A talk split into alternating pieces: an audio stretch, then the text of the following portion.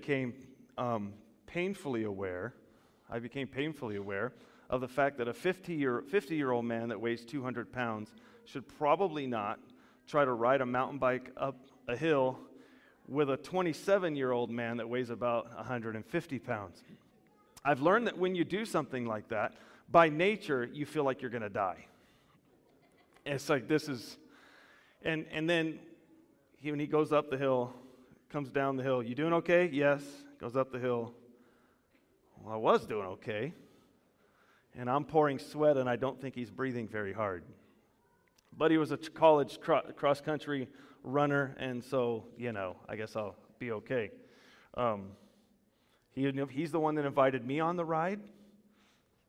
And I said, and he said, I would like to ride with you again. That was fun. And I was like, yeah, I bet it was. Um, I took less breaks than I normally would because when I ride by myself, it's climb a little, try to breathe, rest a lot, climb a little, rest a lot. But I found myself, you can't rest. Just keep going. This is embarrassing. He's wait, you, you can't stop again. You can't rest again. And I had to push myself further than I would wanted to wanted to push myself. And probably at a pace that probably wasn't healthy for this this stage in my life. But I managed because I've been riding mountain bikes longer than that young man's been alive, but that's okay. I managed my heart rate and I did okay. But if I let myself get too far, I could, I could get in trouble. But I know my threshold and I know my max heart rate and all that kind of fun stuff, right? But um, I found that I had to push myself because naturally I wanted to quit. Naturally, I wanted to rest more, stop more. And I found myself at some point going, I can't keep up this pace, even though it was a slower pace for him, it was a faster pace for me. And I figured, like, I'm not going to get back to my truck, which is up there, at this pace. But I had to push myself, and I had to keep going. If for nothing else, lunch awaited at the top of the hill. And that's a very good motivator, right? When, you, you're going to have food. But you know, I hate to think, though that's a funny example, I hate to think of what life would be like if I never had people with me that are pushing me, that are telling me, I know that you want to stop. I know that you want to rest. I know that you want to quit. I know that you want to change direction. I know that you want to. I know that it's natural for you to. I know that it's reasonable for you to. And you fill in the blank with all of those. But I've realized that what comes natural to me is not always best for me. What comes natural to me is not always God's plan for me. What comes natural to me is going to oftentimes take me on the wrong course and bring the wrong things into my life and result in a lot of pain and a lot of frustration. And I know that among families, we kind of operate right in families as sometimes one is down and then the other one's got to pick them up. And sometimes then that one goes down and the other one's got to pick them up. And so we have all this kind of experiences within families because in in, as individuals and as families, we have a lot going on that's it's just who she is. It's just who he is. It's just how they've always been. We have a lot of that going on in our own hearts and our families. Here in our church, we have a lot of that going on because we're individuals that make up a community and we have a lot of things. Well, that's just the way it is. Well, that's just the way it is. But how much of that stuff that we like to put in that category, that's just the way I am, or that's just the way it is, or that's just the way we are, how much in that category can we look at and go, yes, it's that way, but should it be? Yes, it's that way, but is that the best way? Yes, I am like that, but is that really God's plan for me? And so if you're like me and you find yourself in situations where your natural inclinations and appetites are on the wrong side of the ledger according to biblical morality and helpfulness and generally getting along, then you may, along with me, need something unnatural. And in our world today, I call it unnatural. The Bible or in other spaces here in the church, we typically call that supernatural, right? But I know that a lot of people in our culture today do not believe in the supernatural. They reject everything. They're humanists, natural humanists, that they believe that everything that's taking course in the world today is just a byproduct of who we are as human beings. It's part of our evolutionary journey as a species, and some things are just the way they are. And if you love Jesus and you're following Jesus, I say to you, you need something supernatural. And you're going to be right along with me. But for all those that do not believe in Jesus, who do not follow him, and do not believe in anything other than what is physically here among us. I'm asking you to kind of take a look at those things in your life and say all those things that come naturally to you, but they're in that category that you don't like them. that as you look at your own life and, and you look at your own natural appetites and inclinations, that you would look and say, I'm naturally like this, but this isn't helping. Maybe you've lost some relationships because you've acted out what comes natural to you. Maybe you've lost, maybe you've lost some jobs because you just did what was natural to you. Maybe you find yourself stuck in an, addicti- in an addiction or in a, in a position of bondage. You find yourself in a position in life where you can't get out. And you simply ask yourself the question I'm simply living my life according to what comes natural to me, but it keeps, keeps breaking things up. It keeps getting me in spots that I don't like. I'm going to say to you this morning you need something unnatural. Whether you call it unnatural or supernatural, I'm going to say it's Jesus both ways. I'm going to say it's Jesus both ways. And I'm going to speak to you this morning with this one overall thought in mind that you and I have this opportunity to create an unnatural life within an unnatural community. You have that opportunity, and I have that opportunity. I do not need to.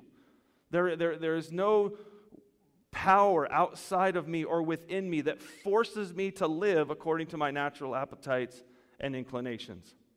I don't need to. All of those things that I would put in that category and say, well, that's just me, and you need to put up with it. See, there's nothing forcing me to be that way. And I know that sometimes, as even some of us were talking this morning, sometimes I'm a rub some dirt in it kind of guy. Sometimes I lack compassion. And I can say, well, I lack compassion naturally. And I'm a rub some dirt in it kind of guy. So you guys all need to put up with me. And if you don't get much compassion and reason from me, well, then just too bad. Take it or leave it. Um, that's not my problem because that's naturally who I am. Or I can say, hmm, there's times when I got to recognize that my natural inclination as a rub some dirt in it kind of guy is not very helpful. And perhaps I need some help living an unnatural life when somebody needs compassion. Now, I think over the last 10, 15 years, I've grown tremendously, but you might not know that because you've only known me for seven. So if you don't like the way I am now, thank God you weren't in my life 15 years ago when I had zero compassion. I have a little now. I have a little now. I'm A little more than I used to. But we have this opportunity because there is nothing in this world or in your own heart that would force you to stay living in your natural inclinations and appetites that are leading to pain and bondage and isolation. You don't need to live there. you you can be free from that. But in order to dig a little deeper into this, I want you to grab your Bibles and turn to a very familiar passage of Scripture for those of us that kind of have been raised reading our Bibles. And it is Romans chapter 7. For those of you, as you're turning there, if you studied the Bible at all, you probably understand that Romans 7 and 8 are this kind of, kind of a big deal space in the Bible, where a lot of kind of different ideas are kind of contained within this one space. And what I'm going to do today is I'm going to stay away from some of the debates in house, right? So, all of us Christians that, that are following Jesus, we've got all these different kind of ideas about these two chapters. And within the Christian kind of family, there's a lot of let's say it, division over these, this section of Scripture. We're not diving in there. We're going to stay kind of on the surface a little bit of this, and we're going to look at some of these general principles, okay? General principles from this text with the idea that we have the opportunity to create an unnatural life within an, unnat- within an unnatural community. First thing we recognize as part of overall Romans chapter 7 is that you and I understand that there is a two sided battle within each one of us between our nature and our spirit. between our nature and our spirit. There is a battle. Now, for those of you that have figured some of this out, you, you understand very plainly what I'm talking about. Because there are some times in your life where you have a natural inclination or desire. You have something going on within inside you that just naturally rises up, but then you think to yourself, oh, I don't really want to go do that, do I? Yeah, I, I kind of do. No, I don't. Well, if I do that, then that would be bad. I know. And you're arguing with yourself, standing in the middle of your living room, and your family probably wondering, what is that, that weird look on your face? Just that glazed over, not focusing on anything kind of look, because you're in this argument with yourself. I want to go do this. No, don't do that. I want to, no. And those things, you know, for those of us that are married, sometimes you want to say things to your spouse, and you're like, if I want to eat tonight, I better not say that. Right? And I don't know, my, my wife, she, she's quiet, but she then she throws out these little jokes. And since she was such a jokester this morning, I'll put her on blast in the sermon. Because our little neighborhood, we have a neighborhood text chat. It's called neighborhood something like chat or whatever. And somebody asked the question early this morning whose dog was barking all night? And Susan writes on there, not sure, Paul was very quiet all evening. Well, thank you for calling me a dog. And all I said was, wow. Right, wow. And I won't say any more than wow because I love having dinner and I love having a wife that is mostly nice to me except for when she makes fun of me and calls me a dog to the neighbors. But we all have this battle going on within us, right? Starting in verse 14, I pray that you have your Bibles open because though some of you are like, Pastor, I hate when you do this, I'm going to continue to do it because I want you to bring your Bibles to church. If you need a Bible, raise your hand. I'll sure get you some. We got some in the back. If you just want to listen, that's fine. But there will be no big Bible in the sky this morning because I want you to bring your Bibles. And I lack compassion, so that's the way it is.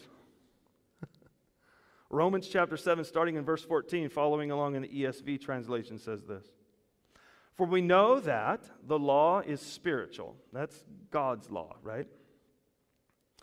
But I'm in the flesh, sold under sin. For I do not understand my own actions. You ever been there? Some of you and I, we're, we're, identifying with the text right now, right? Sometimes I don't understand my own actions. For I do not do what I want, but I do the very thing I hate. Hmm. Now, if I do what I do not want, I agree with the law that it's good. So now it's no longer I who do it, but sin that's dwelling in me. Because that's the whole problem. I added that. For I know that nothing good dwells in me, that is, my flesh. So my that word flesh in the Bible means my natural inclinations, my natural appetites. That's what that those things that I will do without any discipline whatsoever. If I just act. As my father used to say, your brain is in neutral and your mouth is in gear. We need to switch that around because that's how I lived my teenage years. I just say it, I just do it, and brain is nowhere engaged. Why? Because whatever comes naturally to us, what will we do without any discipline, is usually going to cause a disaster. For I have the desire to do what is right, but not the ability to carry it out. Anybody else there? For I do not do the good that I want, but the evil that I do not want, is what I keep doing. Now, if I do what I do not want, it's no longer sin. I got to catch up to myself. Verse 21, here we go. So I find it to be a law that when I want to do right, evil lies close at hand. For I delight in the law of God in my inner being, but I see in my members, in other words, the physical body, another law waging war against the law in my mind and making me captive to the law of sin that dwells in my members. Now, to summarize all of that, you get it. You understand. And those of you that are following Jesus, you know, you look, you read your scriptures, you see the commands of God, you see the Ten Commandments, you see all the Beatitudes, you see all these teachings of Jesus, and you're like, that would be wonderful if we would all live just like that. Like if you read Matthew chapters 5, 6, and 7, the Sermon on the Mount, you would say that would be the perfect human being that would be the perfect family. That would be the perfect community. That would be the perfect church if we all lived like that. And you agree that it would be wonderful if we did that. Yet, yet naturally, no, we don't do that. Because I think we would all agree.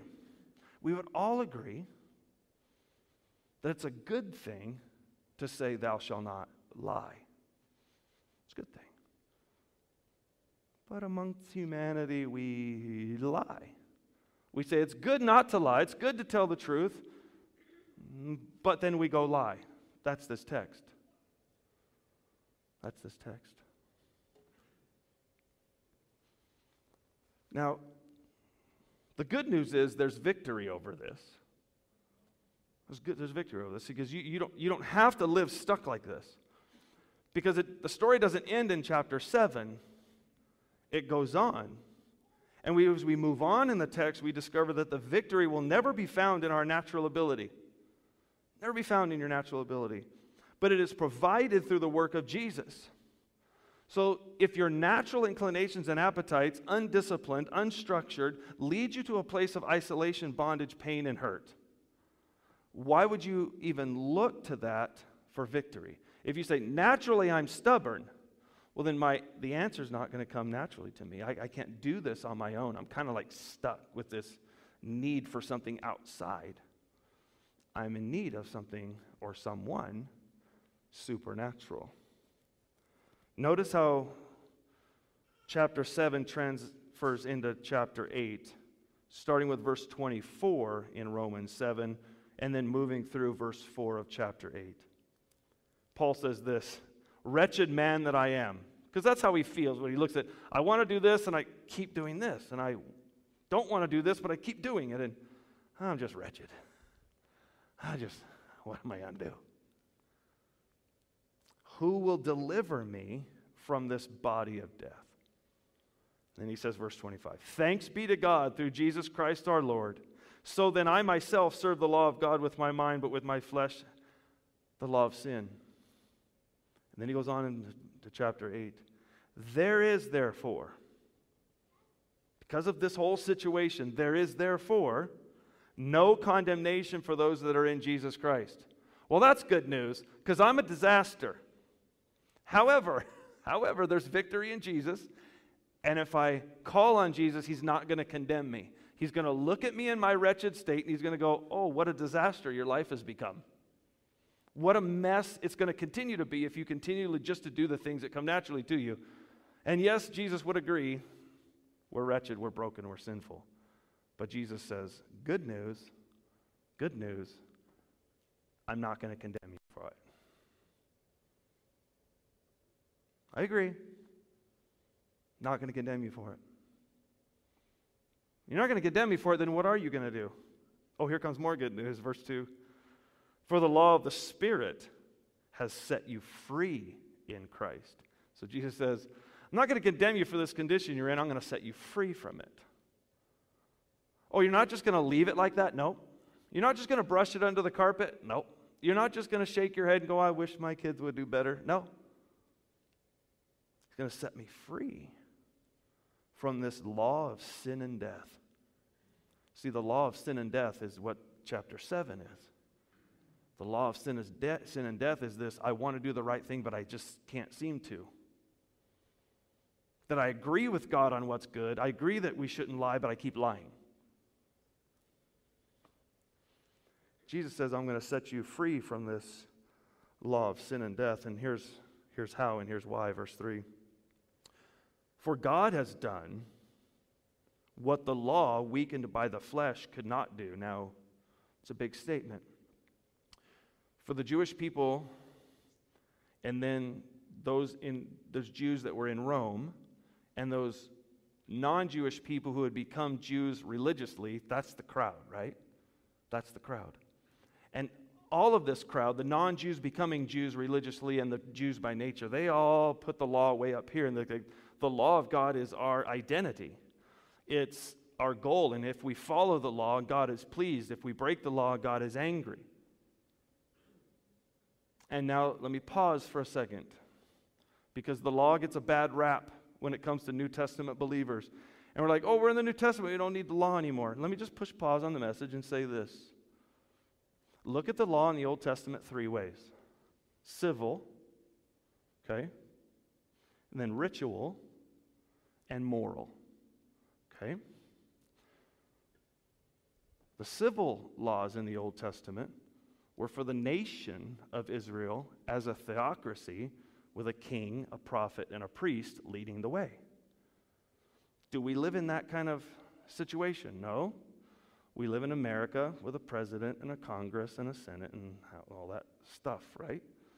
So, like, some of that stuff, the way the king operated and all of that, that that's for the people in Israel. But do they do that? No, it's you really got to dive into the book of Acts in the first century, first three centuries to kind of figure that out. But we're really not doing that anymore, the civil kind of laws.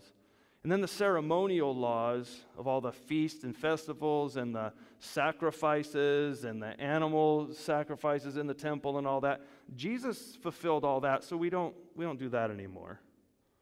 Okay? But the moral law, oh, Jesus ratified that all through his teachings. All those times when Jesus said, You heard it say, but I say, all that stuff about the moral law, oh, you bet that's still in play. So whenever you read the Old Testament, and you go, yeah, their King David was told to do this, that, and the other thing, and then the priests were to take this sacrifice and put some salt in it and remove the leaven from it and do all that. We don't do that anymore. But the moral underlying principles that are foundational to all of that, oh, they still apply. So, this nonsense that's flooding the New Testament church today of saying, oh, I'm not saved by the law, I'm saved by grace, which really is we're looking for permission to sin and stay stuck in, in, in chapter 7. That's what we're looking to do. We read chapter 7 and we go, oh, I'm just a mess, and well, I'm saved by grace anyway, so I'll keep being a disaster. I'll keep being rude. I'll keep lying. I'll keep cheating. I'll keep being sexually inappropriate. I'll just be keep doing all these things because you know what? I'm not saved. The law doesn't save me and we're forgetting that the moral law still applies.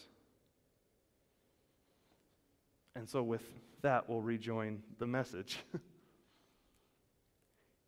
is what the law was weak to do. By sending his own son in the likeness of sinful flesh for sin, he condemned sin in the flesh, in order that the righteous requirement of the law may, might be fulfilled in us who, here it is, walk according, do not walk according to the flesh, but according to the Spirit. So there's our opportunity. Jesus says, Hey, I agree. I agree. The moral law, eh, we're all like chapter 7. I agree. But I'm not going to condemn you. I'm going to give you another option. You can continue, if you will, to live your life by your own natural inclinations and appetites and continue to reap the benefits of it. Or you can follow me and be empowered by my spirit to overcome your flesh. Because when Jesus died, he condemned sin in the flesh. So, all those natural inclinations and all of those appetites that we would go, moral law prohibits all those. I'm not going to act on those. I know it's natural to. I know it comes to me unprovoked. I know, you know, as my father in law, this Sunday school lesson he, he used to teach, he used to put this nest on his head and put a bunch of like paper and birds and stuff on his head and do this thing. And he would say to his Sunday school class, You can't help the birds from flying over your head, but you don't have to let them build a nest there. So you might have a thought, I don't know. You might have a desire, nope. You might have an appetite or an inclination, not letting that build a nest in my head. We're going to let that fly by because Jesus has died and freed me from that. I don't need to live like chapter 7 anymore. Because as Paul cried out at the end of chapter 7, who's going to free me from this? Jesus is going to free me from this. How? By giving me something supernatural, by giving me something unnatural, which is his spirit infused with mine, hence the phrase born again. and he's going to empower me to live an unnatural life within an unnatural community and no longer be subject to the bondage and isolation of my natural appetites. Nowhere in there did he ever say he's going to take away the natural appetites. You will always want to sin. You will always want to be selfish. You will always want to be inappropriate. For the rest of your earthly existence, you will be tempted to do wrong. And the majority of that temptation will be coming from your natural inclinations. Some sure will come from Satan. Yes, I know there's demons and there's a power and there's, there's that whole side of it. But 99.9% of the time you're tempted to do something, it's because it's your fault and mine. Satan is not omnipresent, he's not everywhere. I doubt that I've ever come in contact with him because I'm just not that big a deal. But I'm pretty sinful myself. Have I been in the presence of demons? I say yes. Was it very fun? No. But most of the time, ladies and gentlemen, that I'm tempted to do something, it's just because it's the way I am. And so are you. So let's just take the blame. And let's join Paul in saying, you know, left to myself, I'm quite a disaster. But Jesus is not condemning me, so I'm not going to condemn myself. I'm not going to loathe myself. I am not going to hate myself. I'm not going to belittle myself or call myself anything other than redeemed and empowered from Him and loved by Him and regenerated by Him and sanctified by Him. And in coming days in our life, when we cease to exist as physical beings and be transformed to a different being, a different spiritual, be- a different physical being, when it's called glorification, right? Have I been glorified yet? No, I'm still standing here with you. You're still sitting here. You haven't been glorified yet. I'm in the sanctification place where Jesus is purifying me and setting me aside for holy purposes, and that's where you are too. And so, what is the challenge? The challenge becomes this that if you haven't caught on by now, I want you to have an unnatural mindset by focusing on the work of the Holy Spirit, not on your own lacks or not of your own sin. I don't want you to focus on what makes you a mess. Stop focusing on your downfalls. Stop focusing on your mistakes. Stop focusing on your weaknesses. Stop labeling yourself by the mistakes that you've made. And start focusing more on the work of the Holy Spirit. Notice in Romans 8, 8 excuse me, Romans 8, 5 through 8 says this.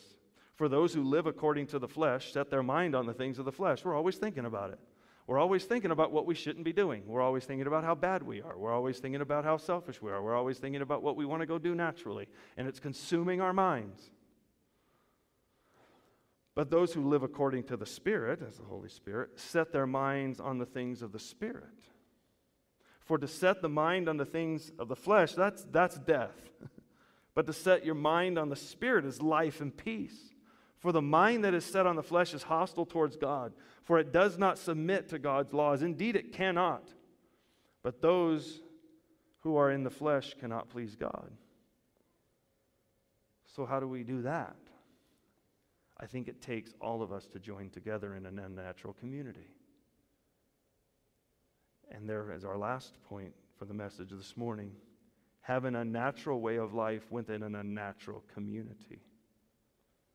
Galatians chapter 5. Turn a few pages to your right and you'll find the book of Galatians. And in chapter 5 of the book of Galatians, Paul, again, same author of the book of Romans, is now, te- now speaking to the church in Galatia.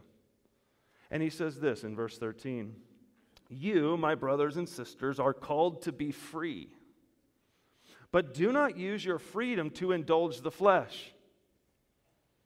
Rather, serve one another humbly in love.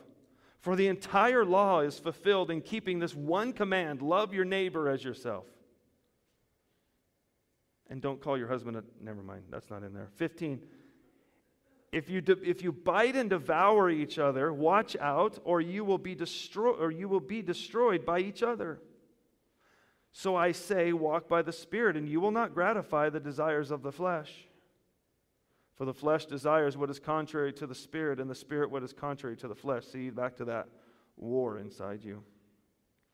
They are in conflict with each other, so that you are not to do whatever you want. Boy, that our culture would hear that today.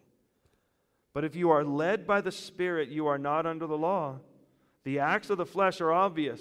Here they are. These are all those things that they just come naturally to us. They're the birds flying over our head all the time for the rest of our life, they are these sexual immorality, impurity, debauchery, idolatry, witchcraft, which is the, which is the Greek word pharmakia, where we get drug use from. So that part of it. and hatred and discord and jealousy and fits of rage and selfish ambitions and dissensions and factions and envy and darkness and orgies and the like. I warn you, as I did before, that those who live like this will not inherit the kingdom of God. So, so, so there, there's the things. All that is natural to us as human beings. All of us are guilty. All of us sit right there in our natural state as humans. Now, the atheist will tell you that that's just because that's where we are currently in our evolutionary process. And in a few billion years from now, our species will live better. It will continue to become more moral and better. And one day humanity won't do this. But that's billions of years away. I, I, don't, what do I care about that? First of all, I think it's nonsense. But even if it was true, it's not very helpful. And so, if it's just that, if it's just this is the way humanity has evolved and will evolve to get better, so what do I do today? I don't have any options. I just live like that because that's what comes natural to everybody. And there really is no hope if that's your answer. But I think we would rather live by verses 22 and 23. This is but the fruit of the Spirit is love, and joy, and peace, and forbearance, and kindness, and goodness, and faithfulness, and gentleness, and self control. Against things, such things, there's no law against any of that. But see, we live in a culture that is telling you not only are they saying God, there is no God and humanity will eventually evolve and get better, but for now, if you notice this list of things in verses 18 through 21 are kind of not only being tolerated, but they're being celebrated. Because we know as current humans that even a naturalistic outlook of saying billions of years from now, perhaps human species will do better, we know that that really doesn't help us now. So the only thing we've done is we've kind of slid down this slippery slope of saying, well, it's just natural. We just how to tolerate it. Well, now our culture's gone all the way into celebrating it. Hmm. So, a humanity that is celebrating what it once thought was bad, do you think that humanity will ever, ever evolve to a better space? Just as a humanist, not a chance. If even if I didn't believe in Jesus and didn't believe in God and I believed in the evolutionary process as taught by Darwin, if I believed in that, I still wouldn't look at things and say to myself, we should celebrate that. No, I should say, ugh, this is horrible and this is bad and this is destroying our community. And maybe someday people down the line will do better. But I know that we start celebrating these things, eventually it's not going to get any better. It's just going to be celebrated. So, the naturalistic outlook on all of this doesn't make any sense to me. I invite you to investigate it for yourself. Think through it yourself. Take the current philosophies and ideologies and run them through your own way of discovery and take them to their logical end and say, if we start celebrating this, where are we going?